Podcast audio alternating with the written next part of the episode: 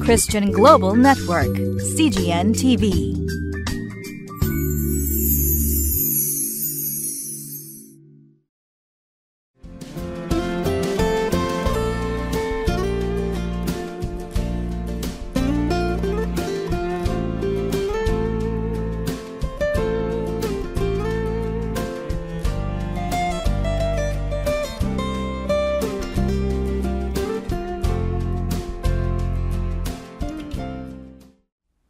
CGN テレビをご覧の皆さんどうもこんにちは、えー、本日、えー、この5月の28日木曜日のリビングライフの分かち合いをしたいと思います。聖書の箇所は列王記第122章の41節から53節。タイトルはどの道に歩むかで評価が分かれますという、え、このタイトルです、え、今日のこの場所はあこの第一列王記ですね。もう一番最後の部分になりますが、え、最後の部分でユダの王ヨシャパテさんはどのような統治をしたのか。あ一方でイスラエルの王アハズヤさんは一体どんな統治をしたのか。非常に対照的な結果になるんですがこのことを通して神様の思いがどこにあるのか私たち思いを馳せていきたいと思います。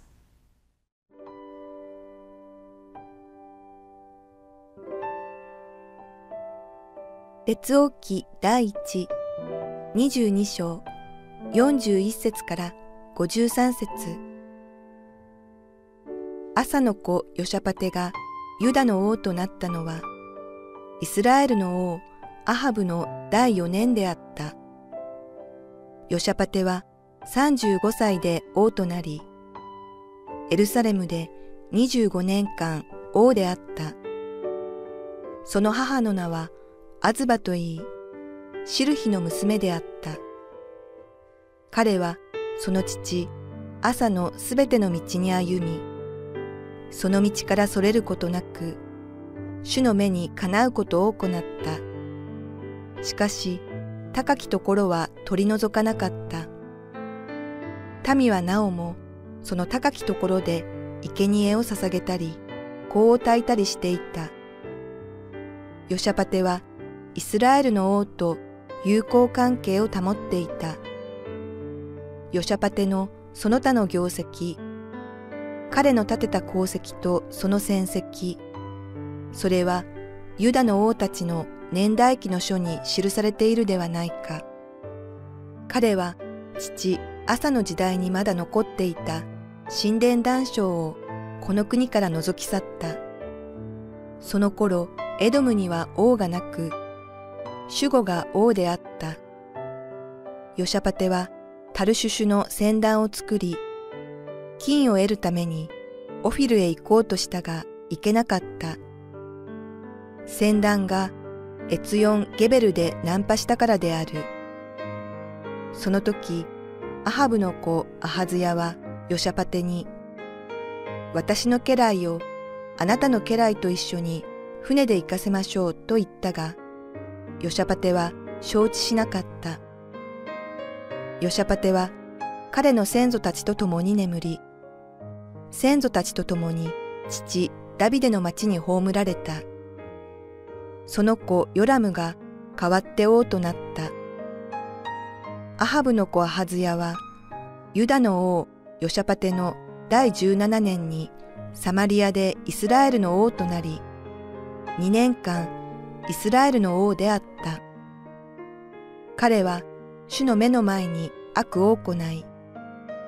彼の父の道と彼の母の道、それにイスラエルに罪を犯させたネバテの子ヤロブアムの道に歩んだ。すなわち彼はバールに仕え、それを拝み、彼の父が行ったと全く同じように行って、イスラエルの神、主の怒りを引き起こした。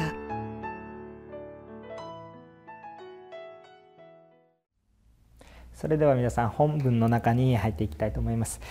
今日41節このように書いてございます。朝の子ヨシャパテがユダの王となったのはイスラエルの王アハブの第4年であったというように書いてあります。えー、昨日の場所ではですねこのアハブさんはですね、えー、まあ、戦争で亡くなってしまうんだということなんですが、えー、このアハブさんと一緒に、まあ、戦争に出かけていってですね、えこのヨシャパテ王さんもですね、え大変な思いをしたわけなんですけれども、まあ、このヨシャパテ王さんの時代は長く続くわけなんですね。このヨシャパテ王さんのお父様がこのアサというこの人間なんですけれどもこの王様はですね比較的ですね非常に良い王様とされているんですね。まあ後ほどでもですねこの触れるんですがこの朝の王様についてこの私たちも QT をしたと思うんですけれどもこの15章のあたりを見ますとですねまあ例えばこう神殿断章を取り除いたりとかですねまあ偶像を取り除いたりいろんなことをこうした王王様なんですね。えー、しかしですね、まあ、なかなかですね全てのことを完璧にこなせる王様っていうのはいなくてですね、えー、このいろんなものを取り除いたんですけれども、えー、偶像礼拝のその場所高きところというふうに聖書には書かれますけれどもそれまでは取り除くことができなかった、え、またですね、え、馬車とこの相手、え、この、まあ、北イスラエルと仲が悪い悪かったんですが、え、この馬車という王様に対抗するためにですね、ですね。えー、この、まあ、当時のシリアアラムという国とですね、まあ、結託を組んだなんていうようなことがですねあの預言者にとっていやそれは主に頼らなかったことでしょというようなあ批判をされました、えー、まあ神様もそのように思っていたのかなと思いますが全体を通してはですね、え、まあこの朝という王様はですねまあ、非常に良い王様だったというようなことを言っています。ですからこの子ヨシャパテもですね本当に神様と同じような思いを持って歩んでいたわけなんですね。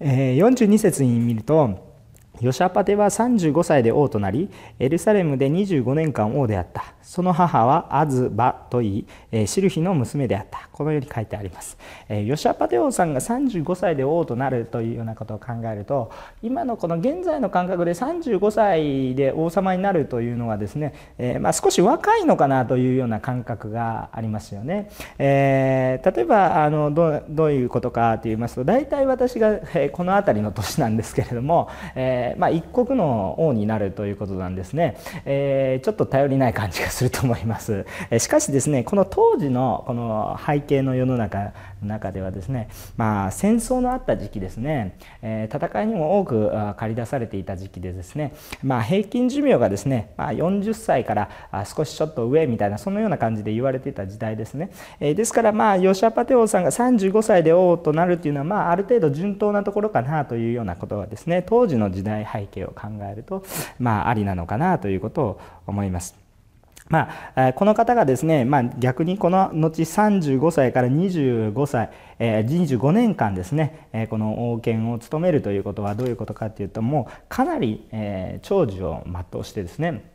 しっかりとこの王国を治めていった、えー、むしろこのヨシアパテオさんは若いというよりもですねどちらかといったら当時の時代背景の中では老練な、え、こう王様だったと考えるべきじゃないかなということを思うんです。43節に、え、こういいことが書いてあるんですね。彼はその父朝のすべての道に歩みその道からそれることなく主の目にかなうことを行ったとこう書いてあるわけですですね。これはすごいいいことかなと思います。えー、皆さんがもし今でも聖書が書かれていて皆さんの信仰生活を振り返っていく時に「あ誰々さんあなたのこの人生はまあいろいろこういう問題はあったけれども主の目にかなっていた」とあなたが聖書に書かれたらどれほど嬉しいでしょうかね。えー、ですからこのヨシャパテオさんは本当に神様と共に歩もうとしていりまたこの神様の御声に聞き従っていたそのようなこの王様であったことは確かだというふうに思うんですね。まあ、しかしというふうになります。しかし高きところは取り除かなかった。民はなおもその高きところで生贄を捧げたり、えー、こう耐えていたりした、まあ、吉田パテオさんはですね個人としては素晴らしい方であったかもしれませんけれども全体として必ずしも民全体を導けるほどの、えー、この指導力も少しなかったのかなというようなことを思います。ね、吉田パテオさんがしたことについてはこの年代記に記されていると45節にはあります。しかし彼はこの46節になると父朝が取り除こうとしていた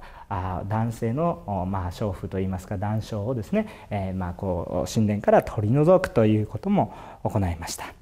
で、えー、この時にですねちょうどこのお金をやっぱり外貨を稼がないといけないので貿易をしようともします。でこの貿易をするしようとする時にこの王様はタルシスへ船団を送ろうとするんですが、えー、これがですねナンパしていけなかったんですね。でそしてその時に、その北イスラエルのこのまあ、王様ですね。当時は誰かというとアハブの子アハズヤという人になっていました。アハブさんはもう戦争で亡くなりましてね。その子アハズヤという人が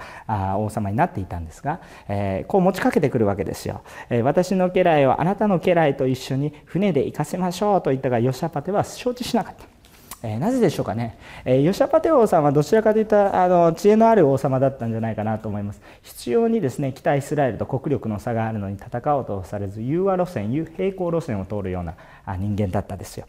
しかしですね、え、まあ、残念ながらアハブもアハーズヤもですね、え、もう完全に神様のことは聞かないような人間だったんですよ、え、ですからですね、え逆にですねそのことを知っていたか知らなかったがこのヨシャパテはこの彼らと一緒に行動して外貨を稼ぐことはしなかったわけなんですね。第二歴代史のですね20章の36節から37節のあたりを見ますとですねまあ彼は実際にはそのことを承知してまあ渋々やろうかかなと思っていたんですけれどもも、えー、まあこの48節にも書かれているようにたくさん船が難破するんですけどそのための船もまたですね難破してしまってですねそんなことをしているうちに神様がそれはいけませんよというふうに、えー、導かれたんだとそのように思います。一方でこの51節以下このアハズヤという王様のことが出てきます。でこう書いてあります。51節アハブの子アハズヤはユダの王ヨシャパテの第17年にサマリアでイスラエルの王となり2年間イスラエルの王であった。えー、52節彼の彼は主の目の前で悪を行い彼の父の道と彼の母の道それにイスラエルに罪を犯させたネバテの子ヤロブアムの道に歩んだすなわち彼はバールに仕えそれを拝み彼の父が行ったのと全く同じように行ってイスラエルの神主の怒りを引き起こした。このように書いてあります、ね、彼の父、えー、もうずっと QT をやってきたから分かります。それから彼の母えー、この彼の母はですね非常にですね まああのまあ悪名高い 方なんですけれどもとにかくこのバールの偶像の礼拝をこのイスラエルに持ち込んできたその張本人でありますね、えー、ですからこの偶像礼拝を引き起こしてしまった。彼の統治はたったの2年そして主に怒られるそのような人生を歩んでしまいました。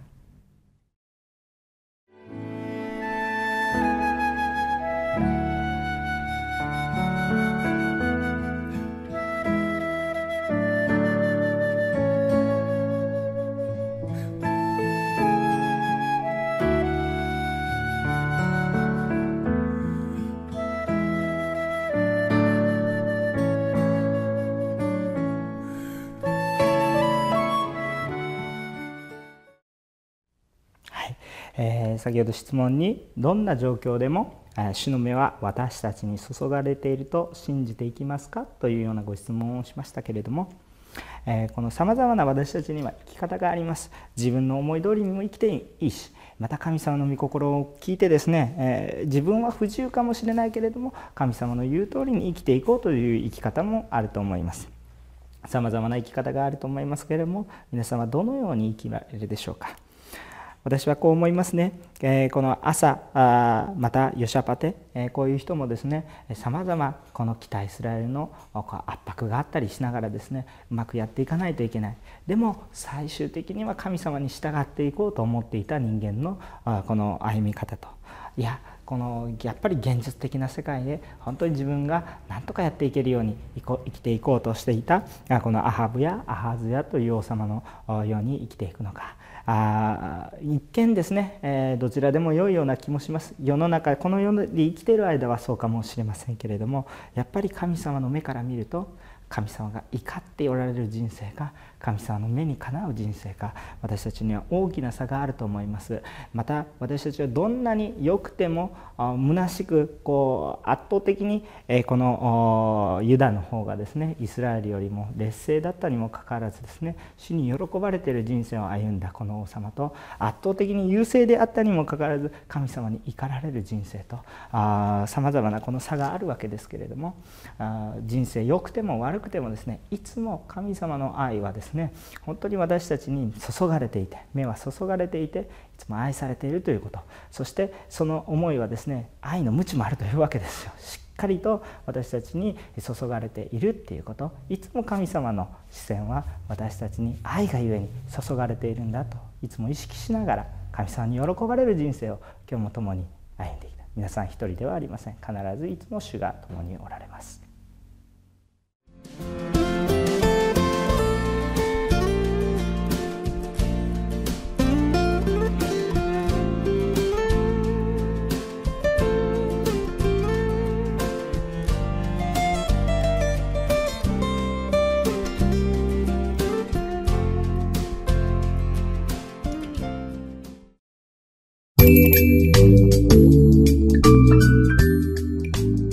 Christian Global Network, CGN TV.